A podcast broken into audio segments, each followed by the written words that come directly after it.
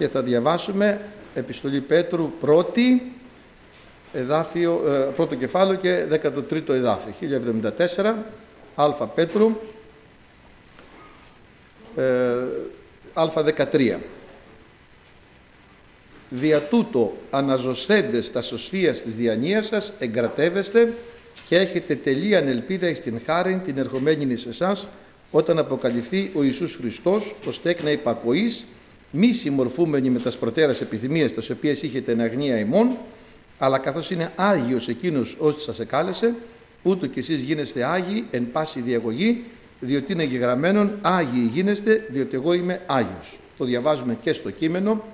Ε, διό αναζωσάμενοι τας σωσφία της διανοίας ημών νύφοντες τελείως ελπίσατε επί την φερωμένη νημήν χάριν εν αποκαλύψει Ιησού Χριστού ω τέκνα υπακοής μη συσχηματιζόμενοι τες πρώτερον εν τη αγνία ημών επιθυμίες αλλά κατά τον καλέσαντα ημάς Άγιον και αυτή Άγιοι εν πάση αναστροφή γεννήθητε διότι γέγραπτε Άγιοι γίνεστε ότι εγώ Άγιος είμαι. Δόξα τω Θεώ.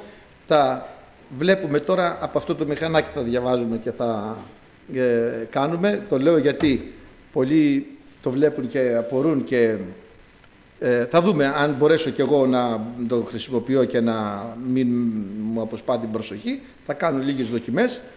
Ε, δεν ε, είναι κάτι ιδιαίτερο, γιατί θέλω να το εξηγήσω λίγο και εγώ, γιατί το βλέπουν και μερικοί που το έχουμε εδώ για να παρακολουθούμε και την τον κάτω χώρο που έχουμε δύο χώρους που κάτω είναι με οθόνη και πρέπει να βλέπουμε αν μοιράστηκε και εκεί η κοινωνία, να περιμένουμε αν χρειαστεί και όλα αυτά μας εξυπηρετούν τα μέσα αδερφοί. Ε, και πολλοί νομίζουν ότι γράφουμε το κήρυγμα και το διαβάζουμε. Ε, δεν το κάνουμε έτσι. Τώρα με τη χάρη του Θεού ας πούμε ε, πόσα χρόνια έχω στον Κύριο από το 86 που τον μπήκα στην Εκκλησία είναι πόσα χρόνια, 35 πόσα είναι. Αρκετά χρόνια είναι. Δεν διάβασα ποτέ κήρυγμα. Τώρα θα ύστερα από τόσα χρόνια δεν χρειάζεται να διαβάσουμε κήρυγμα ε, αδερφοί αλλά εδώ ε, να φανταστείτε έχω μέσα 20 Άγιες Γραφές ας πούμε. Χωράει περίπου 100.000 Άγιες Γραφές αυτό και υμνολόγια.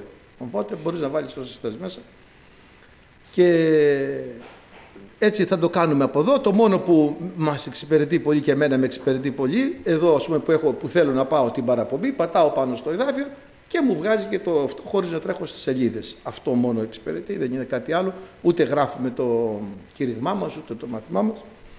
Ε, το λέω γιατί θα το πω αρκετές φορές αυτό τώρα που θα έχω αυτό το μηχανάκι εδώ. Ένας ευλογημένος καλός αδερφός είχε την καλοσύνη να μου το χαρίσει είναι ακριβό. Και μου λέει θέλω να σου το κάνω δώρο και μου το έκανε δώρο και για να μην το έχουμε έτσι και λέω να το χρησιμοποιήσω, να προσπαθήσω να μιλάω από εδώ. Δεν, είμαι κλασικός τύπος. Δεν είμαι από εκείνους τους μοντέρνους προοδευτικούς κτλ. Και είμαι κλασικός τύπος. Αλλά αδερφοί αγαπητοί, δεν είναι κακό να χρησιμοποιήσουμε τα μέσα της εποχής μας για τη διάδοση του Ευαγγελίου όπως και τα χρησιμοποιούμε. Είτε είναι το ίντερνετ, είτε είναι το YouTube, είτε είναι ε, το ραδιόφωνο. Έτσι δεν είναι. Στέλνουμε μηνύματα, στέλνεις ένα εδάφιο, το ίδιο είναι και αυτό έτσι. Και τι στέλνεις ένα εδάφιο σε ένα γνωστό σου και του λες ο Θεός αγαπάει. Γι' αυτό μην ζενιζόμαστε. Αν μπορέσουμε και δουλέψουμε, καλώς. Θα το δοκιμάσω λίγες φορές. Ε, αυτή είναι η εποχή μας. Ξέρετε, ο Απόστολος Παύλος γράφει στον Τιμόθεο, λέει, άφησα εκεί στον κάρπο το, τις μεμβράνες. Ερχόμενος φέρε μου τις μεμβράνες, φέρε και τα βιβλία. Αν ήταν σήμερα, ποιες μεμβράνες; Μεμβράνες θα χρησιμοποιούσε. Θα λέει, φέρε μου το λάπτοπ που άφησα στον κάρπο, παρά το κάρπο, ε, ή φέρε μου, ας πούμε, ε, τα CD. Κάτι τέτοιο θα έλεγε. Αυτά. Ό,τι είχε την εποχή εκείνη χρησιμοποιούσε και εμείς λοιπόν τα χρησιμοποιούμε ό,τι έχουμε στην εποχή μας πρόσφορο μέσο για το Λόγο του Θεού και μας εξυπηρετεί και μας βοηθάει. Βέβαια αυτό έχει ένα προσόν, αυτό το βιβλίο, που δεν το έχουν αυτά. Εδώ να ξέρετε δεν τελειώνει ποτέ η μπαταρία σε αυτό. Σε αυτό μπορεί να μας αφήσει μπαταρία, γι' αυτό έχουμε και τη γραφή μας εδώ. Και αδερφοί αγαπητοί, ε, ξεκίνησε. Στην αρχή οι άνθρωποι έγραφαν με στην πέτρα. Πάνω στις πέτρες σκαλίζανε, ας πούμε, πολύ λίγα πράγματα από ιερογλυφικά, από τη γραμμική β, σιγά σιγά η γραφή. Και ο Κύριος το λόγο τον έγραψε πάνω στις πέτρες και σε λίθινες πλάκες, μετά προχώρησε λίγο σιγά σιγά, το γράφανε πάνω σε πυλό, δηλαδή φτιάχνανε πλάκες πυλού,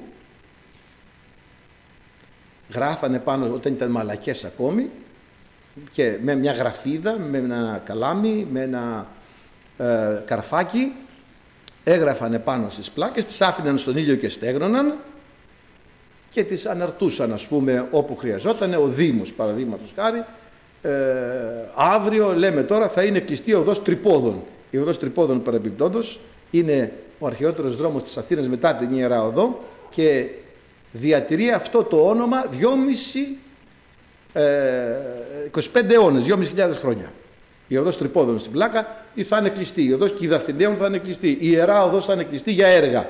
Το βάζανε εκεί στην αγορά και μετά αφού τελείωνε αυτή η ανακοίνωση παίρνανε αυτή την πλάκα με ένα σπόγο ελαφρώς βρεγμένο με ένα πανάκι, το κάνανε έτσι και επειδή ήταν πυλός στεγνωμένος απλά, αυτό γινόταν ξανά λία η επιφάνεια και γράφανε το επόμενο κείμενο επάνω και ξανά και ξανά και από αυτά τα πρόχειρα χαρτιά θα λέγαμε σήμερα, στο πρόχειρο τα γράφανε και το σβήνανε και το ξαναγράφανε, πρόχειροι πίνακες, έχουν διασωθεί πάρα πολύ ωραίες πληροφορίες για τη ζωή της εποχής. Και πώς διασώθηκαν, γιατί ήταν πυλός άψητος.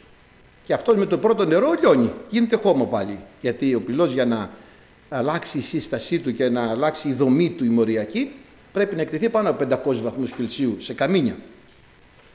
Και τι γινόταν τότε, λέμε και μια ιστορία τώρα να φτάσουμε στο iPad. Και τι γινόταν τότε, έπιανε μια πυρκαγιά και κεγόταν όλα, ψινότανε και ο πυλός. Και δεν ξαναχάλαγε. Και έτσι βρήκαμε κείμενα, βρήκαν οι αρχαιολόγοι κείμενα της εποχής που βοηθήθηκαν πάρα πολύ για την καθημερινότητα κυρίως ήταν αυτά τα κείμενα, μετά προχώρησε, βρέθηκαν τα δέρματα ζώων, εξελίχθηκε η τεχνολογία, γράψανε πάνω σε δέρματα ζώων ε, και εκείνα τα ξύνανε και ξαναγράφανε πάνω.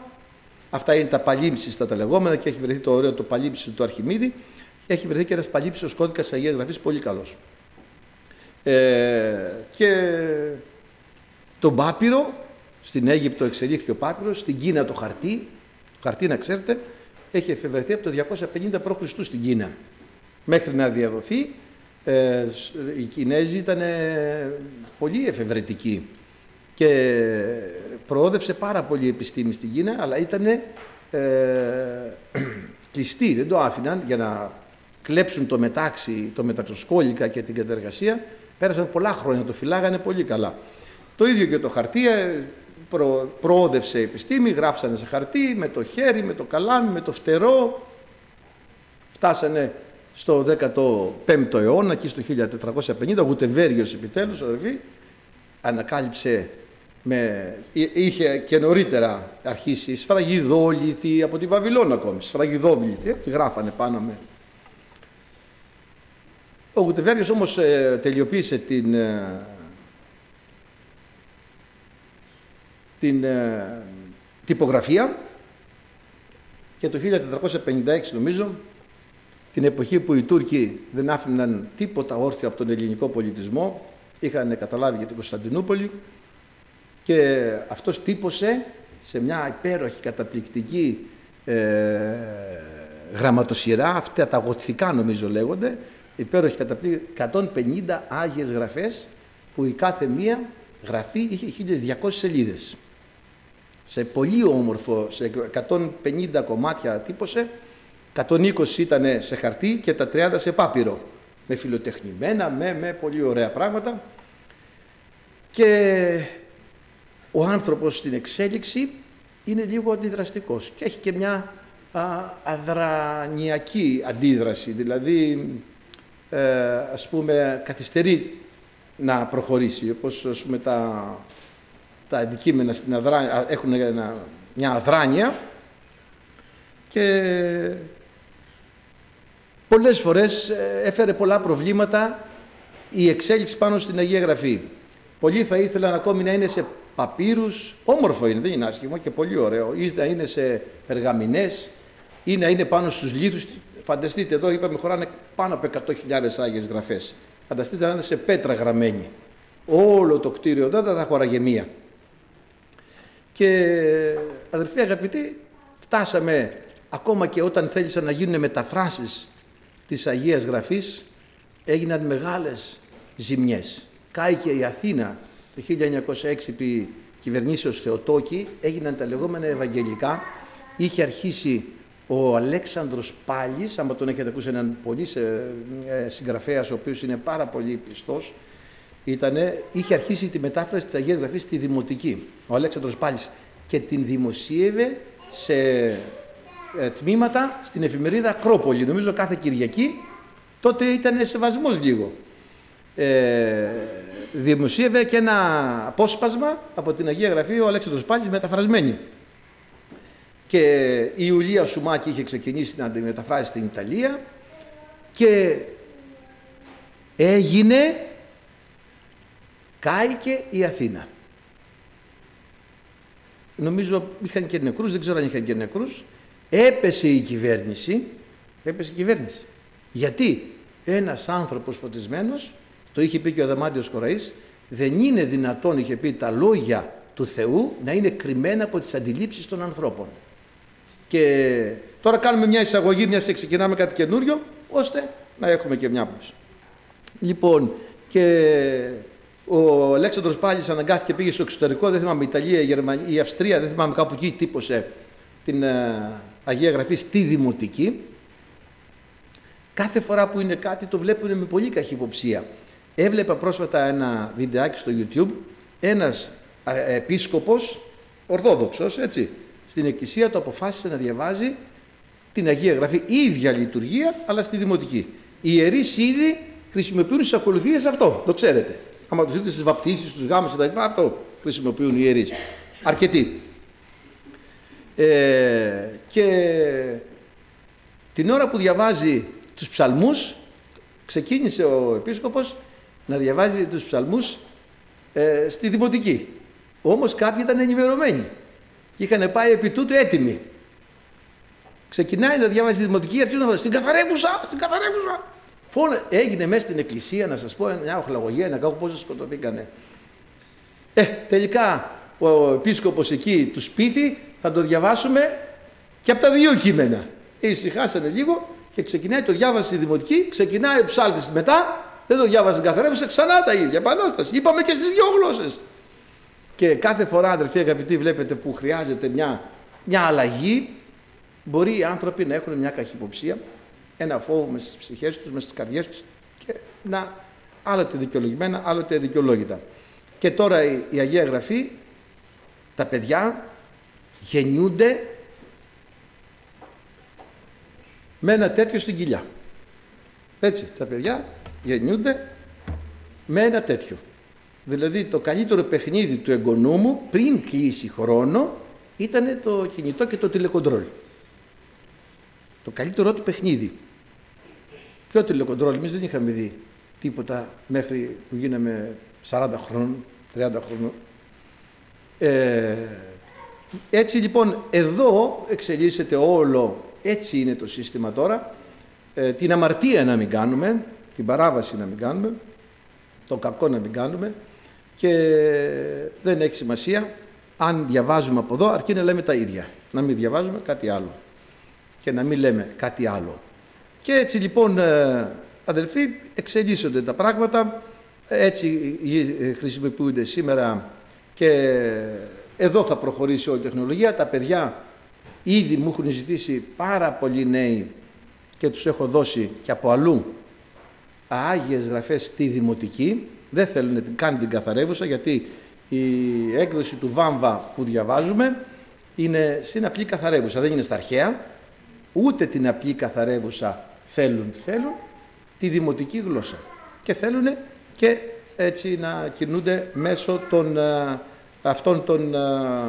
Τυχαίνει βέβαια και εγώ ε, σας είπα ότι δεν είμαι νεοτεριστής ή αυτό είμαι πολύ κλασικός τύπος τυχαίνει όμως να είχα σπουδάσει και να είχα στην υπηρεσία που ήμουνα να είμαι ηλεκτρονικός και στις τηλεπικοινωνίες ιδιαίτερα, γενικά στα ηλεκτρονικά, ραντάρ, τηλεπικοινωνίες, ε, κομπιούτερ και όλα τα ηλεκτρονικά συστήματα και αεροσκαφών και αυτά.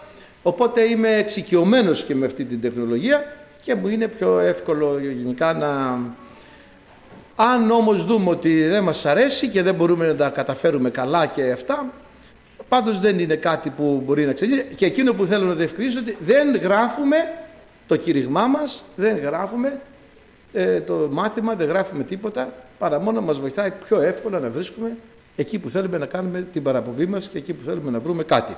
Λοιπόν, διαβάσαμε τέρμα εισαγωγή και διαβάσαμε από, μάλλον θέλουμε να ξεκινήσουμε από το 12 ε, του εδάφιο, το οποίο το είχαμε διαβάσει, το οποίο λέει στην καθαρεύουσα ε, εις απεκαλύφθη ότι ούχε αυτής ημίν δε διοικώνουν αυτά. Και θέλω να μείνω στη λέξη διοικώνουν και στη λέξη διάκονος. Παίρνουμε την ευκαιρία τώρα να μείνουμε σε αυτό, αδερφοί αγαπητοί, στη λέξη διοικώνουν και στη λέξη διάκονος, με, ε, γιατί ε, ε, χρειάζεται να δούμε γιατί το λέει αυτό το διοικώνουν και το διάκονος. Ευχαριστούμε τον Κύριο.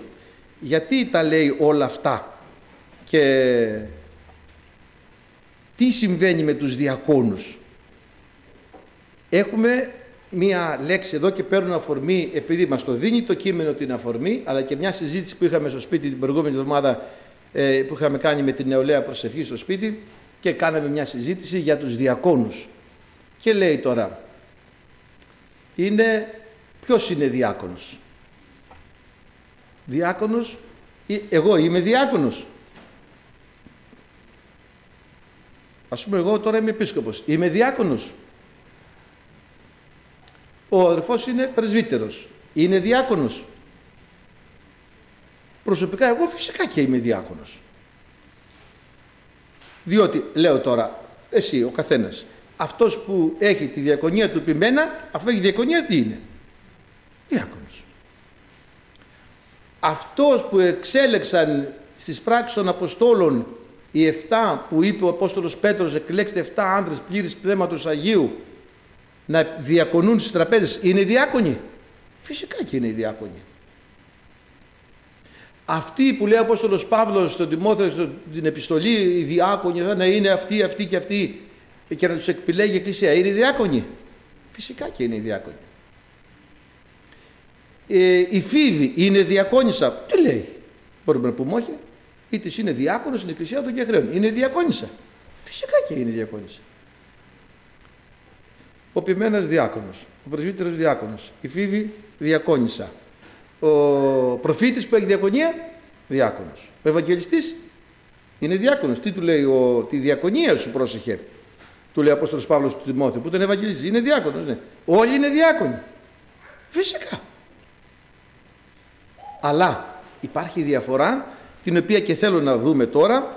Ε, λοιπόν, ξεκινάει ο Απόστολος Πέτρος αμέσως με, την, ε, με το που συναχτήκανε στην Ιερουσαλήμ, στο Ανόγιο, λέει αδελφοί και στους υπόλοιπους Αποστόλους πρέπει να εκλέξουμε έναν Απόστολο να είναι γιατί ο Ιούδας το συνειρυθμημένος με μας και έλαβε και αυτός αυτή τη διακονία. Ποια διακονία; Το Αποστόλου.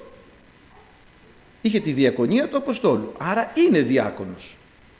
Αφού είχε τη διακονία του Αποστόλου. Έτσι δεν είναι; Ε, όποιος έχει διακονία είναι και διάκονος.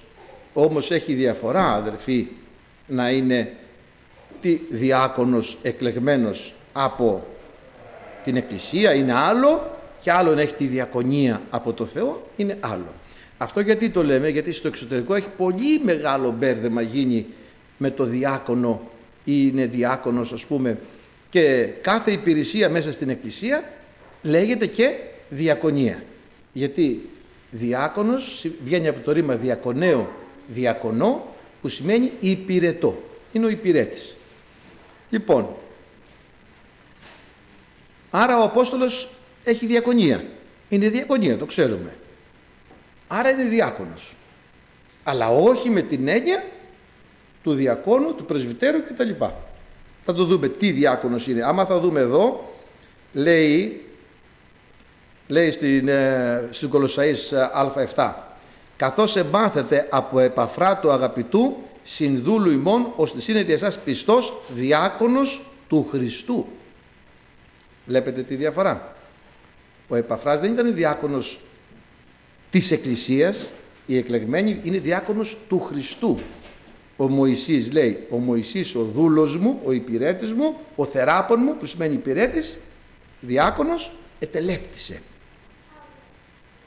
Δεν είναι λοιπόν, το ίδιο λέει και επέμψαμε τον Τιμόθεο στο πρώτο Θεσσαλονικής, επέμψαμε τον Τιμόθεο τον αδελφό ημών και διάκονον του Θεού. Βλέπετε, διάκονος του Θεού. Έτσι λοιπόν έχει δώσει ο Κύριος Αποστόλους, προφήτες, ευαγγελιστές, ποιμένες και διδασκάλους, διακονίες. Πέντε διακονίες. Αυτοί είναι διάκονοι, διάκονοι Θεού όμως. Τους έχει βάλει ο Θεός. Υπηρέτες Θεού δηλαδή, μην ξενίζεστε με τη λέξη διάκονος. Υπηρέτης σημαίνει. Υπηρέτες Θεού. Σε άλλο σημείο λέει υπηρέτες διάκονοι του Λόγου. Να κάνουμε λοιπόν τη διαφορά αυτή με τους διακόνους. Λοιπόν, και λέει τώρα ο, ο Απόστολος Πέτρος, θα εκλέξετε 7 διακόνους, δίνει τα χαρακτηριστικά των διακόνων, οι οποίοι θα είναι στα υλικά. Αυτοί οι διάκονοι είναι στα υλικά. Θα είναι πλήρης πνεύματος Αγίου και σοφίας να υπηρετούν στις τράπεζες, στα υλικά. Αυτοί είναι οι διάκονοι όπως τους έχουμε εμείς σήμερα και αυτοί είναι οι διάκονοι οι εκλεγμένοι. Εδώ λοιπόν τα, τα, τα προσόντα που ζητάει ο Απόστολος Πέτρος επειδή η κατάσταση είναι έκτακτη, άμεση ανάγκη, γρήγορα 7 άνδρες πλήρης πνεύματος Αγίου και Σοφίας να διακονούν στις τράπεζες και εκλέγουν εσύ Πρόχωρο, Νικάνορα, Φίλιππο, Στέφανο, Παρμενά κτλ. Τους 7 διακόνους ο Απόστολος Παύλος όμως έρχεται και αφού η Εκκλησία έχει τακτοποιηθεί, ορίζει τα κριτήρια για να βγουν οι διάκονοι. Και θα λέει οι διάκονοι λοιπόν θα είναι μιας γυναικός ανήρ, δεν πρέπει να είναι διπλοπαντρεμένοι, να έχουν τέκνα πιστά, δηλαδή προσόντα πρεσβυτέρων. Και θα τους εκλέγει η Εκκλησία. Αυτοί είναι διάκονοι της Εκκλησίας. Οι διάκονοι υπηρέτε στην Εκκλησία. Οι υπηρέτε της Εκκλησίας και των αδελφών. Δεν είναι διάκονοι Θεού, όπως είναι ο Απόστολος, ο προφήτης, ο ποιμένας, ο Ευαγγελιστής, ο διδάσκαλος, καταλάβατε. Αυτοί είναι λοιπόν που έχουν τις διακονίες, είναι μεν διάκονοι, θα μπορούσαμε να πούμε είναι διάκονοι, αλλά όχι με την έννοια των υλικών πραγμάτων, διακονούν το λόγο. Γι' αυτό και λέει εδώ, εμείς, λέει ο Πέτρος τότε, αφού θα εκλέξετε αυτούς, εμείς θα μένουμε στην προσευχή και στη διακονία, στην υπηρεσία του λόγου. Άρα είναι διάκονοι του λόγου. Ο δε Παύλος λέει, Είμαστε διάκονοι. Το λέει ο Παύλος. Είμαστε διάκονοι της Καινής Διαθήκης. Όχι του γράμματος, αλλά του πνεύματος. Υπηρέτες, διάκονοι. Όχι όμως διάκονοι της Εκκλησίας. Δηλαδή θέλω να πω υπάρχουν και οι δύο εκδοχές αυτές και τις ξεχωρίζουμε για να ξέρουμε τι σημαίνει ε, ε, διακονία έτσι και τι σημαίνει ε, ε, τι είπα να πει διακονία και τι είπα να πει διάκονος με την έννοια που η Εκκλησία επιλέγει τους διακόνους όπως ξέρουμε μέσα από το Λόγο του Θεού και όπως κάνουμε λέει τώρα συνιστώ δε εις εσάς φίβη την αδελφή ημών που είναι διάκονος της Εκκλησίας έντες και χρέες. Εδώ αδελφοί να ξέρετε έχει γίνει μεγάλο ε, στην πρώτη Αποστολική Εκκλησία τον πρώτο αιώνα κιόλας, έχει γίνει μεγάλη μάχη διότι κάποιοι τις είχαν χειροτονήσει τις γυναίκες έγινε παρεξήγηση ε, και γιατί το θεώρησαν ότι μπαίνει η γυναίκα στη διακονία την πνευματική, πράγμα που ο Θεός, ο Χριστός δεν έκανε, ούτε οι Απόστολοι βλέπουμε πουθενά κάποια γυναίκα να είναι μέσα στην διακονία την πνευματική, αλλά οι γυναίκες αυτές κά, κά, είχαν γίνει μεγάλα ε, περιστατικά και εκεί και γεγονότα για να Βέβαια αργότερα δεν ξαναχειροτονήθηκαν οι γυναίκες μέχρι που πρόσφατα σε εκκλησίες που έχουν ξεφύγει τελείως από το Λόγο του Θεού χειροτονούν γυναίκες διακόνους γιατί μπερδεύονται όπως η Φίβη ήταν διάκονος μπερδεύονται με τη λέξη όπως είπαμε πριν ενώ η Φίβη ήταν διάκονος για τα υλικά, για την εκκλησία και επέλεγαν και διακόνησε στην εκκλησία για την υπηρεσία σε γυναίκες γιατί τότε και τα νοσοκομεία οι εκκλησίες ήταν. Ε, προσφέρανε δηλαδή πολλών ειδών υπηρεσίες και τις γυναίκες που είχαν ανάγκη έπρεπε να τις υπηρετούν γυναίκες τις οποίες ονόμαζαν διακόνησες. Εδώ λοιπόν επειδή λέει λόγω του ότι η Φίβη είναι διάκονος, άρα ο Απόστολος είναι διάκονος, βλέπετε, ο Πιμένας είναι διάκονος, άρα μπορεί η γυναίκα να χειροτονηθεί διάκονος με διακονία Πιμένα. Καταλάβατε γιατί δεν αναφέραμε όλα αυτά για να φτάσουμε εδώ. Πώς γίνεται το μπέρδεμα στο εξωτερικό και έχουν βάλει γυναίκες στη πνευματική διακονία. Γιατί είναι η ίδια λέξη. Αυτό είναι αλήθεια.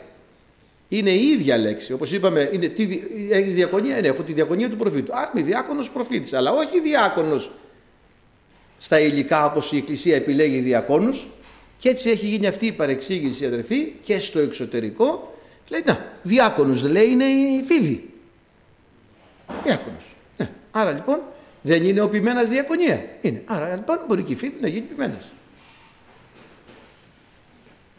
να τα ακούσει η φίβη να δεν ξέρει τι να κάνει και πώς να αντιδράσει. Καταλάβατε πως πουθενά στην Αγία Γραφή στην Καινή Διαθήκη τουλάχιστον δεν έχει επιλεγεί ούτε από τον Κύριο όταν επέλεξε τους 12 Αποστόλους, ούτε όταν επέλεξε τους 70 ούτε η πρώτη Αποστολική Εκκλησία. Δεν έχει φανερωθεί πουθενά γυναίκα να αναλαμβάνει πνευματικού τύπου διακονία μέσα στην Εκκλησία. Αλλά οι γυναίκες έμειναν διακόνησες, τι κάνανε, στα μαγειρία στα μαγειρία, γιατί κάνανε συσίτια, μαγείρευαν. Ε, στην καθαριότητα. Όχι μόνο αυτό. Υπηρετούσαν, τι λέει εδώ, γυναίκες πλούσιες, λοιπόν λέει στο Λουκάι τα 8, και η Ιωάννα, η γυνή του Χουζά, επιτρόπου του Ηρώδου και Σουζάνα και άλλες πολλές, διοικώνουν αυτόν τον Κύριο, από τον υπαρχόντον αυτόν. Διοικώνουν τον Κύριο. Τι κάνανε; Τον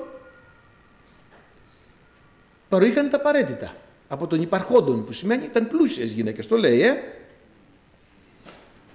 Διοικώνουν τον κύριο από τον υπαρχόντον αυτόν του δίνανε το φαγητό μαγείρευαν καθαριότητα έπλαιναν του προμήθευαν τα απαραίτητα διοικώνουν κάνανε διακονία.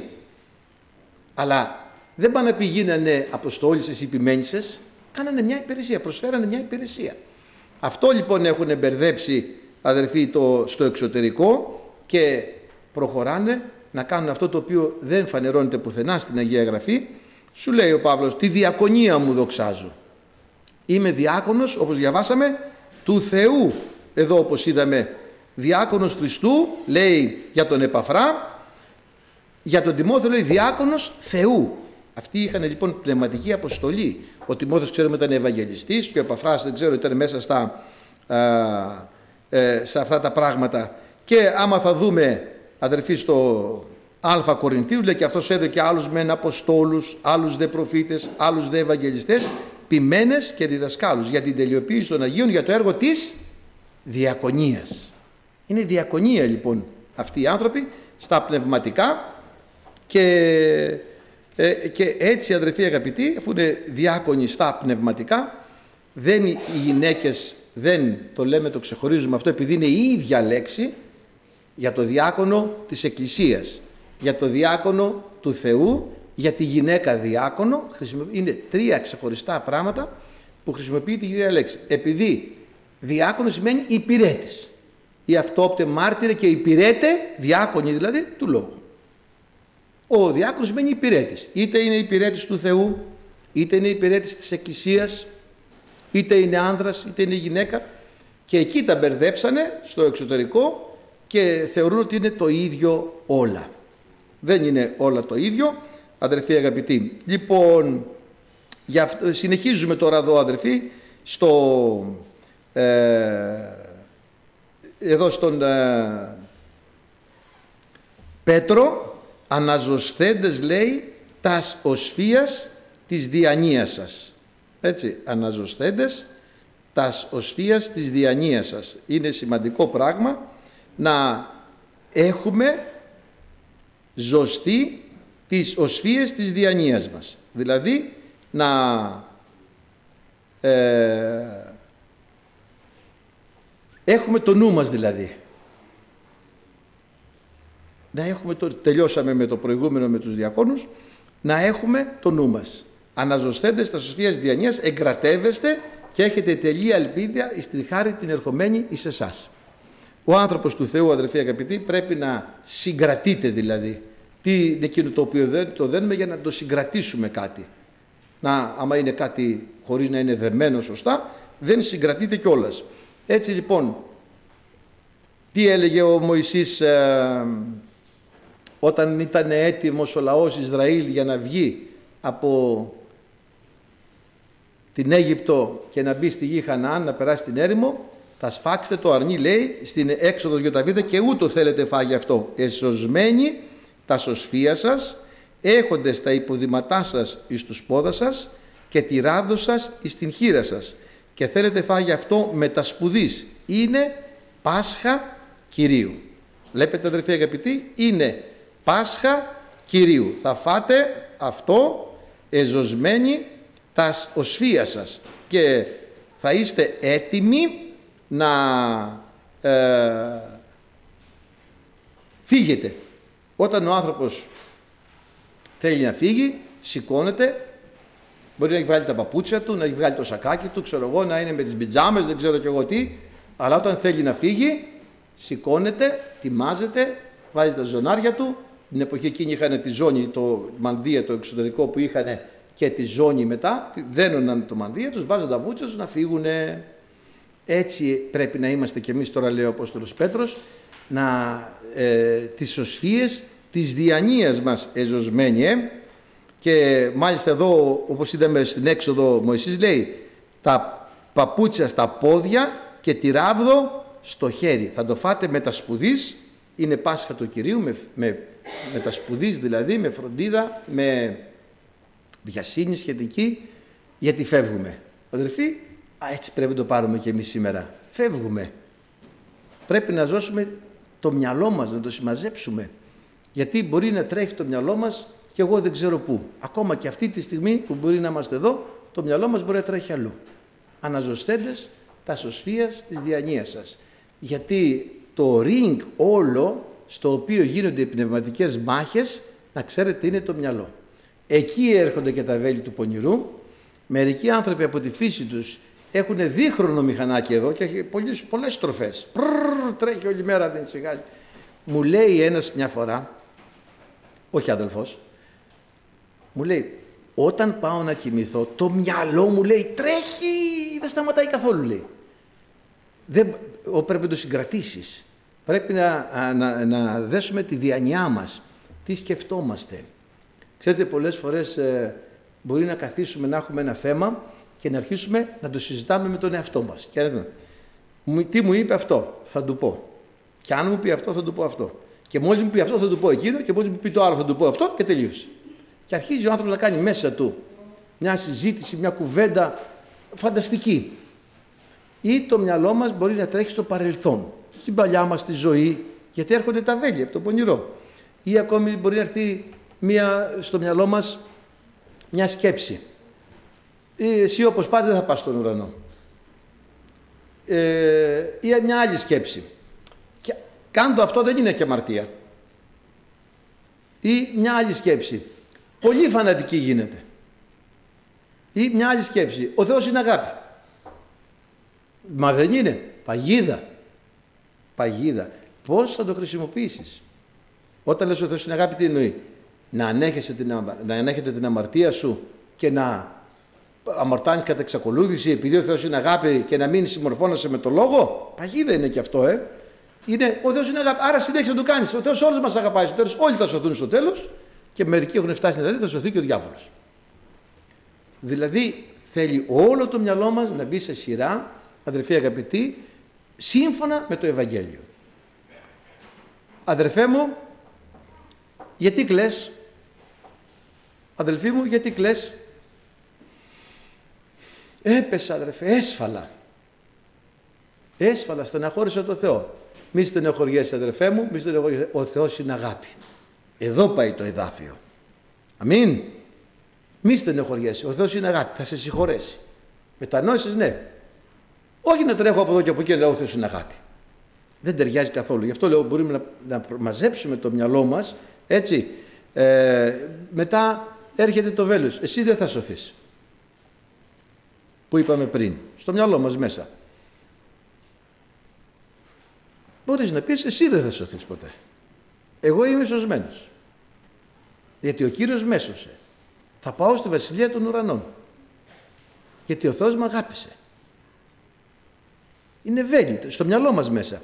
Ξέρετε αδερφοί αγαπητοί, άμα η σκέψη μας δεν τοποθετηθεί σωστά μέσα στο Λόγο του Θεού και αρχίσει να στραβώνει ότι δεν μπορούμε μετά να την επαναφέρουμε με τίποτα γιατί θεωρούμε τα πράγματα τα οποία σκεφτήκαμε σαν αληθινά μας παρουσιάστηκαν από τον πονηρό ενδεχομένως σαν αληθινά ή από δική μας, γιατί πάσχουμε όλοι από τον λεγόμενο υποκειμενισμό. Δηλαδή ζούμε τη δική μας πραγματικότητα. Και στη δική μας πραγματικότητα οι σκέψεις μας είναι αληθινές. Αλλά πρέπει να φύγουμε και από τη δική μας πραγματικότητα. Τι λέει ο Λόγος του Θεού; Γιατί η δική μας πραγματικότητα εξαρτάται η σκέψη μας από τα παιδικά βιώματα. Κάποιος μπορεί να μεγάλωσε, να του λέει ο πατέρας του όλη μέρα «Άχρηστε, άχρηστε, δεν είσαι καλός για τίποτα, είσαι άχρηστος, είσαι άχρηστος». Ε, το έχει πιστέψει και αυτός ότι είναι άχρηστος και τώρα το μυαλό δεν μπορεί να συνέλθει εγώ δεν είμαι καλός για τίποτα, δεν, δεν ξέρω εγώ. Μπορεί άλλος παιδικά βιώματα, ε, να του λέει η μαμά του, παιδί μου, ποτέ δεν θα κάτσεις στη δεύτερη θέση. Πάντα στην πρώτη. Ποτέ δεν θα πάρει κανένας καλύτερο βαθμό από σένα. Πάντα εσύ. Δηλαδή όλα υπάρχουν. Τον έναν οι γονείς του να του έχουν πει είσαι άχρηστος, δεν είσαι καλός για τίποτα. Τον άλλο να το πούνε εσύ κάνεις μόνο για πλανητάρχης. Δεν πάμε παρακάτω τίποτα. Και να δημιουργούνται προβλήματα. Μετά όμως όλα αυτά τα βιώματα που έχουμε μέσα στο μυαλό μας και οι σκέψεις και τα φιλοσοφικά συστήματα στα οποία μεγαλώνουμε δημιουργούν μέσα μας μια υποκειμενική άποψη. Αυτά όλα πρέπει να τα βάλουμε στην άκρη και να συμμορφώσουμε το μυαλό μας σύμφωνα με το Ευαγγέλιο. Όταν το Ευαγγέλιο λέει θα σε σώσω παιδί μου εάν εσύ πιστεύεις σε μένα, γιατί εγώ πέθανα για τις αμαρτίες σου. Έχισα το αίμα μου για σένα και θα σε σώσω. Θα πρέπει να πω αμήν κύριε, ό,τι και να νομίζω ο άχρηστος μέσα μου. Όταν το Ευαγγέλιο λέει και πλανητάρχης να είσαι παιδί μου, αν δεν μετανοήσεις και ταπεινώσεις δεν πρόκειται να σωθείς, πρέπει να πω αμήν. Και ας είμαι πλανητάρχης. Πρέπει όλοι να συμμαζέψουμε το νου μας και το μυαλό μας σύμφωνα με το γεγραμμένο Λόγο του Θεού και πώς μας το υπαγορεύει ο Λόγος του Θεού για να είμαστε ασφαλείς και να μην έχουμε ας πούμε ε, τα προβλήματα. Αναζωσθέντες λοιπόν, θα βάλετε το μυαλό σας να μην τρέχει από εδώ και από εκεί, να μην κάνετε δικές σας σκέψεις, να μην δίνετε δικές σας ερμηνείες όπως εγώ νομίζω. Αυτό δεν πρέπει να το λέμε ποτέ αν το νομίζω. Το νομίζω στο νομισματοκοπείο, στα νομίσματα. Δεν έχει νομίζω. Γιατί η άποψή μας είναι επικίνδυνο να έχει ε, νοθέψει και την άποψη του Ευαγγελίου. Θα έχουμε καθαρά το Ευαγγέλιο τι λέει για την περίπτωσή μου. Σε πολλές δε περιπτώσεις οι άνθρωποι επειδή έρχονται σε δυσκολίες και παρουσιάζονται μπροστά τους πολλά προβλήματα εύκολα βρίσκουν ένα πάτημα στο Ευαγγέλιο και το μυαλό τους τρέχει αλλού δεν ζώνουν το μυαλό. Παραδείγματος χάρη. Ο δεύτερος γάμος είναι το πιο ευαίσθητο κομμάτι. Μα είναι δυνατόν να θέλει ο Θεός μια νέα κοπέλα που την παράτησε ο άντρας της να μείνει μόνη της; Δεν μπορώ να ξέρω. Ξέρω ότι λέει ότι όποιος νυφευτεί και χωρισμένη είναι μήχος. Είναι χωρισμένη. Ναι. Όποιος νυφευτεί χωρισμένη είναι μυχός. Τελείως. Αυτό ξέρω. Θέλει ο Θεός είναι σκληρός. Δεν ξέρω. Μην με ρωτάς αν είναι σκληρός ο Θεός. Δεν ξέρω αν θέλει. Ξέρω τι λέει μόνο. Τίποτα άλλο. Αφαιρούμε από το μυαλό μας την άποψή μας, γιατί μπαίνει το συνέστημα. Είναι αδικημένο μέλος. Είναι νέο κορίτσι να μην φτιάξει τη ζωή του. Όλα αυτά είναι καλά ανθρώπινα. Αλλά δεν ξέρω, ο Θεός λέει ότι όποιος νυμφευτεί χωρισμένη από ανδρός είναι μυχός. Δεν ξέρω πώς να το ερμηνεύσω διαφορετικά αυτό. Και ο καθένας κάνει ό,τι νομίζει και ό,τι θέλει. Αλλά η σκέψη μας, τι γίνεται τώρα; Να είμαι εγώ τώρα γονιός, χτύπα ξύλο από εδώ, ξύλο από εκεί και το παιδί μου να χωρίσει. Και να το βλέπω να καίγεται. Είτε κορίτσι είναι, είτε αγόρι είναι. Και να το βλέπω να υποφέρει. Τι ισχυρές πιέσεις δέχομαι στο μυαλό μου τώρα και στο νου μου; Πόσο ισχυρές πιέσεις δέχομαι; Το καημένο το παιδί μου υποφέρει. Μα δεν έφταγε, η άλλη πήγε και τρέχει με τον έναν και με τον άλλον. Τι φταίει το παιδί μου; Δεν ξέρω. Δεν μπορώ να πω τίποτα. Ξέρω τι λέει ο Λόγος του Θεού. Καταλάβατε αδερφοί; Γιατί το μυαλό μας μπορεί να πιεστεί από καταστάσεις και γεγονότα και να πει στο προχωράμε και δεν έχει τέλος ας πούμε. Μου κάνει ένας σε ένα δικαστήριο και μου παίρνει όλη μου την περιουσία. Για κάποιους λόγους. Ξέρω εγώ, βρήκε, με εξαπάτησε, εξαπάτησε τα δικαστήρια, τώρα γίνεται γαμός από δικαστικές πλάνες. Και ενώ είχα πολύ καλή κατάσταση ήμουνα, μένω φτωχός. Ε, αφού βρήκα την ευκαιρία να πάρω κι εγώ κάτι από το σούπερ μάρκετ κρυφά, γιατί για, το, για να το φάω το πήρα. Δεν πήρα για να εκμεταλλευτώ, να χορτάσω. Ο Θεός θέλει να πεινάω. Ο Θεός δεν θέλει να πεινάς. Αλλά ούτε να κλέβεις. Ούτε να πεις ψέματα. Δεν θέλει για να φάρεις, πάρεις κάτι, για να φας να μην πεθάνεις. Όχι, δεν θέλει να πεις ψέματα. Να πάρεις κάτι να φας να μην πεθάνεις. Ο Θεός βλέπει ότι κοντεύω να πεθάνω από την πείνα, θα μου το συγχωρέσει το ψέμα. Όχι, δεν λέει θα σου συγχωρέσει το ψέμα. Μα να πεθάνω από την πείνα, πέθανε. Ευκαιρία να πάμε κοντά του. Θα σε αφήσει. Άμα εσύ τον αγαπάς και είσαι της αλήθειας θα σε αφήσει λες. Εννοείται ότι δεν θα σε αφήσει. Βλέπετε να πούμε είναι κατά συνθήκη ψεύδος. Είναι λευκά ψέματα. Λευκά ψέματα, λευκές νύχτες, λευκές καρδούλες. Βλέπετε αδερφοί ότι μπορούμε να έχουμε πολλές δικαιολογίες Γι' αυτό το μυαλό μας εδώ, τι γράφει το Ευαγγέλιο; Δεν ξέρουμε μέχρι πού μας δοκιμάζει ο Θεός και μέχρι πού μπορούμε να φτάσουμε. Εζωσμένοι, λοιπόν αδερφοί αγαπητοί, το, το νου μας, τη διανιά μας, γιατί πραγματικά ε, δεν μπορούμε να προχωρήσουμε. Όταν ο άνθρωπος θέλει να κάνει ένα βήμα, πρέπει πραγματικά να έχει ζωσή τη διανιά του, να έχει τη ζώνη της αληθείας που λέει στους Εφεσίους, πάνω στη, να έχει δέσει με τη ζώνη της αληθείας, η ζώνη της δικαιοσύνης, τη λέει στην Παλιά Διαθήκη, του λέει και τη ζώνη της δικαιοσύνης και τη ζώνη της αληθείας. Όταν πρόκειται ο άνθρωπος να κάνει ένα πόλεμο, επίσης δένει το ζωνάρι του, έτσι λέει στον Ιερεμία, σήκω, ζώσον την οσφήνη σου και πήγαινε να τους πεις ό,τι εγώ θα σου πω.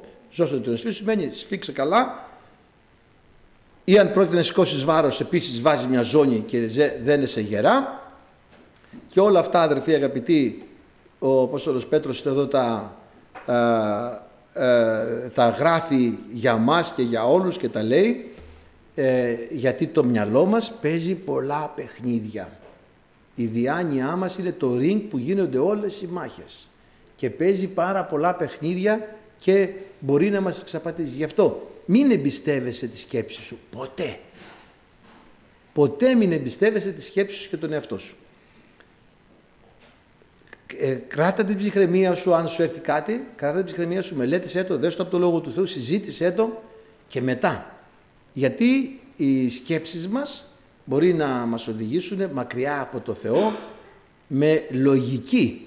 Και εδώ αδερφοί αγαπητοί το ζητούμενο είναι η λογική όχι η κοινή λογική.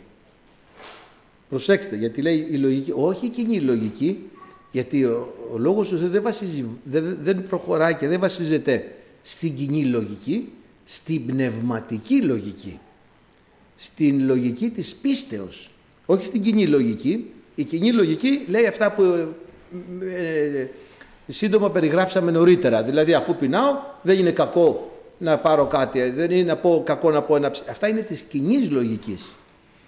Ε, κύριε το ζητούμενο στους χριστιανούς είναι η πνευματική λογική και ισορροπία. Η λογική του Λόγου του Θεού. Η λογική της πίστεως, η οποία διαφέρει από την κοινή λογική του νου. Δεν πρέπει να έχουμε την κοινή λογική του νου. Γιατί έχουμε ένα νου, αδελφοί αγαπητοί, ξέρετε πώς τον λέγανε οι παλιοί; Φιλομάκελο και φιλόβρομο. Τι σημαίνει φιλομάκελο και φιλόβρομο; Όλο γύρω το χασάπικο είναι ψαρονέφρι να πάρω, σπάλα να πάρω, ε, κότσι να πάρω, ε, τι να πάρω, φιλομάκελο και φιλόβρομο. βρώματα είναι τα φαγητά. Εκεί είναι το μυαλό μας. Τέτοιος είναι ο νους μας. Υλικός. Τον λένε και αλλιώς έχουμε νου εμπαθή και ηλαίο. Τι σημαίνει εμπαθή και ηλαίο; Το μυαλό μας είναι γεμάτο πάθη και υλικό. Στον υλικό κόσμο δηλαδή, ηλαίο. Πρέπει να έχουμε πνευματικό νου, πνευματική λογική, πνευματική σκέψη και πνευματική πίστη και να έχουμε ζώσει το ζωνάρι μας γιατί αδερφοί αγαπητοί σιγά σιγά φεύγουμε. Λοιπόν, θα τα συνεχίσουμε την άλλη φορά με τη χάρη του Κυρίου γιατί πήραμε πολύ χρόνο με την εισαγωγή και ο Θεός να μας ευλογήσει.